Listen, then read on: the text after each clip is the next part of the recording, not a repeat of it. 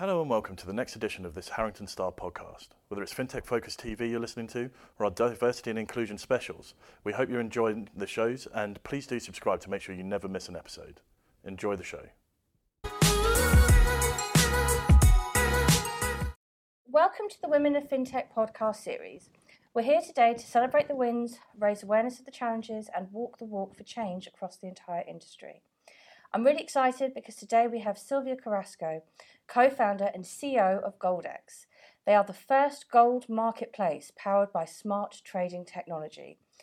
Not only that, she is a multi award winning person, having been named as one of the UK's most inspiring leaders by Business Insider, Business Cloud, put Goldex in their top 10 UK female led fintech firms to watch, and many, many more, including our own Harrington Starr Top 50. And there's loads more, I know that. Um, but you're here today to share your story. Sylvia, welcome. Thank you very much, Nadia. Nice to be so here. So I would love you to tell us about Goldex. You describe it as fair, simple, convenient. Yes, Goldex is basically the the realization of many years of working in uh, uh, the brokerage business in the industry. I come from um, investment banking, where I was very fortunate to be one of the people in the industry who uh, started electronic trading for equities. Um, we basically, uh, as an industry, changed the entire way people were buying shares. They were, uh, at the time, in back in 98, 99, people were picking up the phone to buy shares. Um, we decided as an industry to change that and, and to uh, allow people to be able to trade uh, uh, electronically. I've been very fortunate to see the entire change of that uh, landscape where algorithmic trading, smart trading, uh, smart order routers, multi liquidity venues where people can buy shares developed. And fast forward 20 something years, and as a user uh, of um, you know trading platforms, I wanted to purchase some physical gold for my own uh, personal uh, portfolio, and I realized that it was a market uh, where uh, I could visualize myself 20 years uh, before buying shares the same way. Mm. Um, of course, not wanting to be sitting around doing nothing in my life, mm. I decided to have a look at how the gold market was operating. I called a few of my old colleagues who um, uh, had been doing the equities uh, changes with, with me 20 years uh, uh, before, and we all got very excited, thinking, "Wow, you know, we've done it once, let's do it again." That's how Goldex started. Mm-hmm. So the aim is to uh, to basically, first of all, offer uh, an easy way for people, rather not only institutions but also retail customers to buy gold at the best possible prices, where um, also they don't have to put any minimum uh, amounts of investment. They can just buy 10 pounds if they want, where they basically get access to pretty much the same type of prices as institutions do. Mm-hmm. Um, and that, in my eyes, is to democratize gold in a way that makes it affordable to everybody. You don't have to mm-hmm. be a mm-hmm. millionaire uh, mm-hmm. to protect your wealth and that's the the route that we we have taken at Goldex. And I think that's quite a unique route, democratizing something that, that wasn't wasn't traditionally done, using these smart technologies, uh, this new way of trading. Mm. Um, so it's lovely to see that how you've used all, all your background, your passion, an untapped piece in the market. You pulled that all together to make a, a whole new whole new company and venture. Yeah, exactly. I mean, you still, I mean, I think gold was probably, or it is, I think, one of the last bastions um, in the city that hadn't been touched. Mm. Um, it has uh, it's a slightly of a different investment asset class because it's not regulated. Um, yeah. There is uh, physical gold is not regulated, uh, uh, and and even though it operates in a in a reasonably you know good manner because it's been going on for the last six thousand years. Um, at the end of the day, uh, for whatever reason, there was nobody that was tackling uh, the disruption. The, uh, the the bottom line is that you know we are trying to make, as I said, you know, make the, the gold investment accessible to everybody, mm-hmm. Uh, make it fair, market competitive, make it transparent. Um, all these uh, uh, characteristics that you see when you know when people buy Uh, uh, shares or when people buy bonds.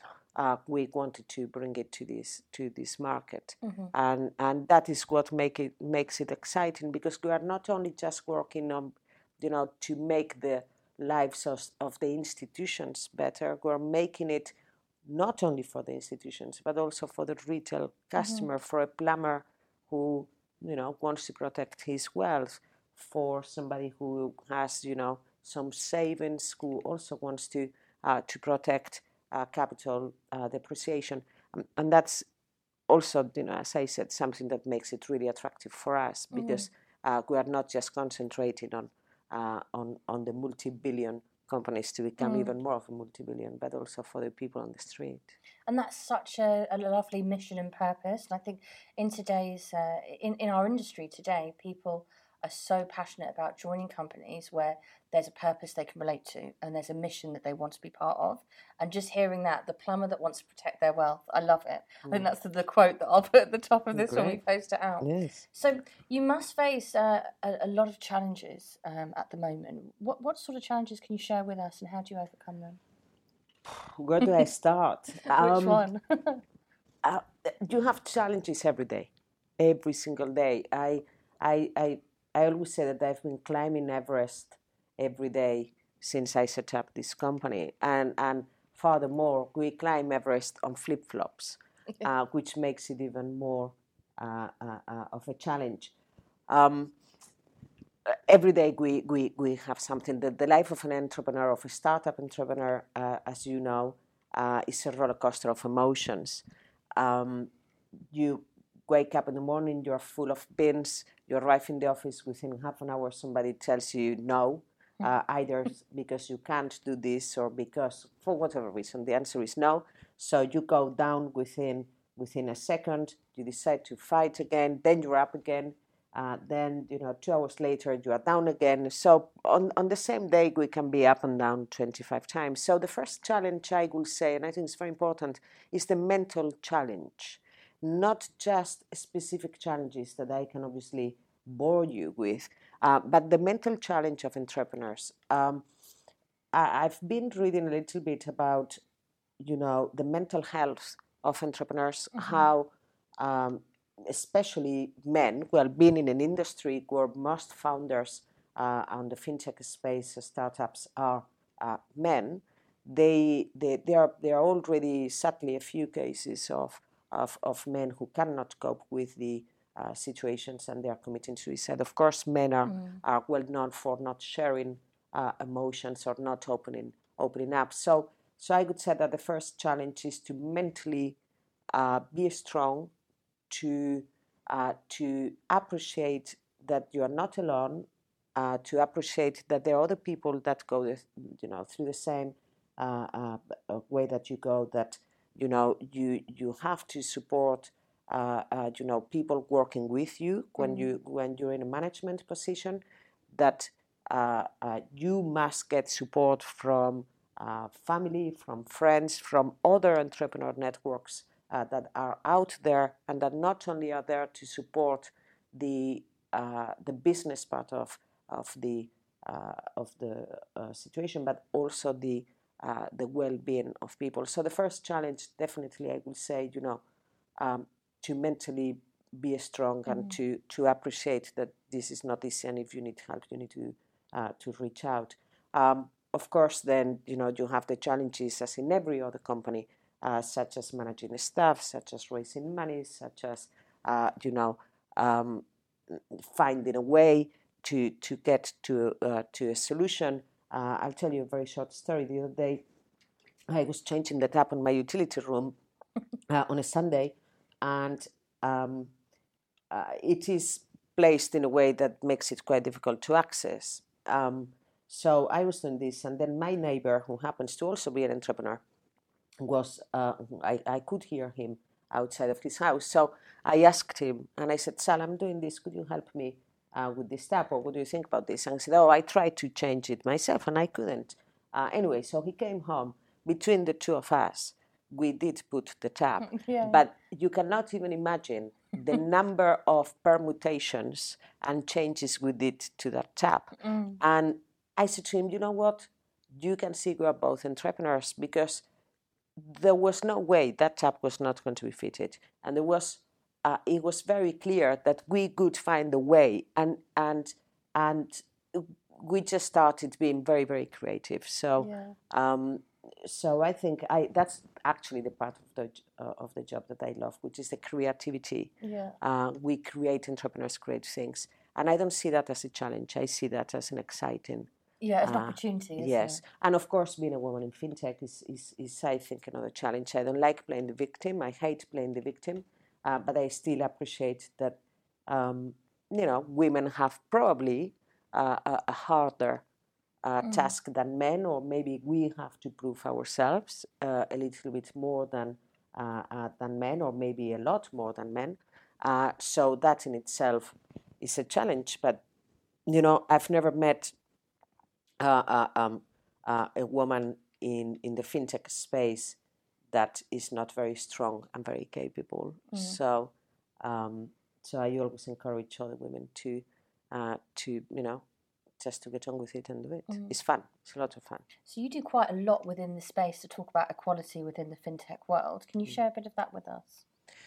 Yeah, well, I wish I had more time to uh, to to talk more about it. Unfortunately, you know, unfortunately, running the the, the Goldex business is uh, uh, takes takes ninety nine point nine, or I could say one hundred and twenty five percent of my life. But uh, but whenever I can, I try to speak or I try to uh, to help some people. Um, I think I am very fortunate. I'm obviously uh, not 25 anymore. Uh, also, uh, you can categorize me as a you know different person. I'm not British. I was not born in the UK. I'm Spanish. I came to the UK 26 years ago. I didn't speak English, um, and and I didn't really know. Well, actually, I didn't know anybody. Um, so I had to to open uh, my way, and, and I've been very lucky. I've had, of course, the help of many people uh, to to help me be where I am. So I try to to do the same as much as I can. Um, I encourage women uh, to, uh, you know, to get on with it. Yep. Uh, I encourage women as much as I can to believe in themselves. I think there is quite a lot of lack of belief in in uh, that women are still, despite being 2019, uh, that there is still in, in them even in schools. Um, I try to to be very vocal. Uh, if there are events where I can I can give my support, I I, I, always try to make myself available. I think um, if women cannot help other women, who is going to who is going to help Agreed. them? Um, so yes, I, I try to be as as helpful as, as I can. And um, you're really passionate about real diversity, not just the talk about it, like action rather than Mm. than talking. I think within the fintech community, there's a lot of talk at the moment, which is great. It's better than no talk. Yes. But we've definitely moved forward over the last. I mean, I, I've worked in, in this space for 17 years now, and if I rewind back to 17 years ago, wow, um, what a difference it was. Um, so at least we're talking about it, but um, I wanted to hear your thoughts on the action side of things. Yes, I, I I'm obviously I have this mentality of let's stop talking and let's do things. Uh, talking doesn't yes, talking is talking is very important. At least I mean the first step is definitely to talk about something, uh, to talk about a problem. Um, doesn't really matter whether it's uh, you know in a company, in a family, in a couple. You, you first need to to realize there is an issue. You need to talk about it, and then you need to take steps to to to see how to sort it out. Uh, I think we you know talking definitely uh, uh, is still important, but now we are at a time when we need to start doing. Um, I I was uh, very fortunate to to work with some people at the Department for International Trade who uh, also share the vision of helping women. And we had a session where we were uh, thinking about what to do. You know, how can we make this uh, a reality? Um, as a consequence of this, uh, the government is also now uh, uh, going to schools, um, you know, trying to speak to teachers, speaking to teachers, telling teachers how when they um, when they are basically, you know, having kids, learning at their schools how it's important that they, they try not, not to be biased towards, you know, boys can do this, girls uh, can do the other. Um, obviously, you know, uh, uh, doing doing some uh, some sessions with kids or, or kids who are about to leave a school uh, school to go to university to ingrain in them that you know look there is nothing wrong if you want to go into IT uh, IT school even if you're a girl so there are certain initiatives that I think are already happening in uh, uh, in uh, in schools and I think that is the first step of course universities uh, are very important. I know you do a lot of work there. It's important. Uh, it's it's all about making sure. I think that when when either kids are in school or uh, girls are in university, that they they they are const- constantly bombarded by the fact that they are not different, that they are the same, that uh, that they are not treated different, and that they should not be asking to be treated differently. Um, and and then of course in the workplace um, you know to take the attitude that they should apply to the same jobs as as men and then uh, as employers uh, for us to make sure that we employ people based on the basis of their uh, curriculum and and not because of their gender or their religion or their sexuality or or anything else. So it should be a meritocratic mm. uh, world mm. um, rather than you know a, a, a, nepotistic one where where people believe that uh, they are owned a job because uh, they are middle class white 24 year old private mm. school uh, kids, right? Mm. Well, I, have got to say I, I, agree with, with all of that, and I, it's something that I'm incredibly passionate about. Obviously, being within recruitment myself, and I, I want to I want to help make these changes happen. And I think you being part of this podcast today has been great because it's so good for people to hear your voice and what you're saying and, and how you've you've paved the way for your own journey, but but also journeys for so many other people as well. So I think what I've absolutely loved here is um, the roller coaster of emotions. Someone being honest about the fact that this is going to be emotional, um, and you've got to be up for the mental challenge. You've always got to find a solution. It's finding a way um, and being creative with it. And I, I absolutely love everything you said. So, Sylvia, thank you very much for joining us on the Women of FinTech podcast series. Thank today. you very much, Nadia, for and thank you, everybody, for listening.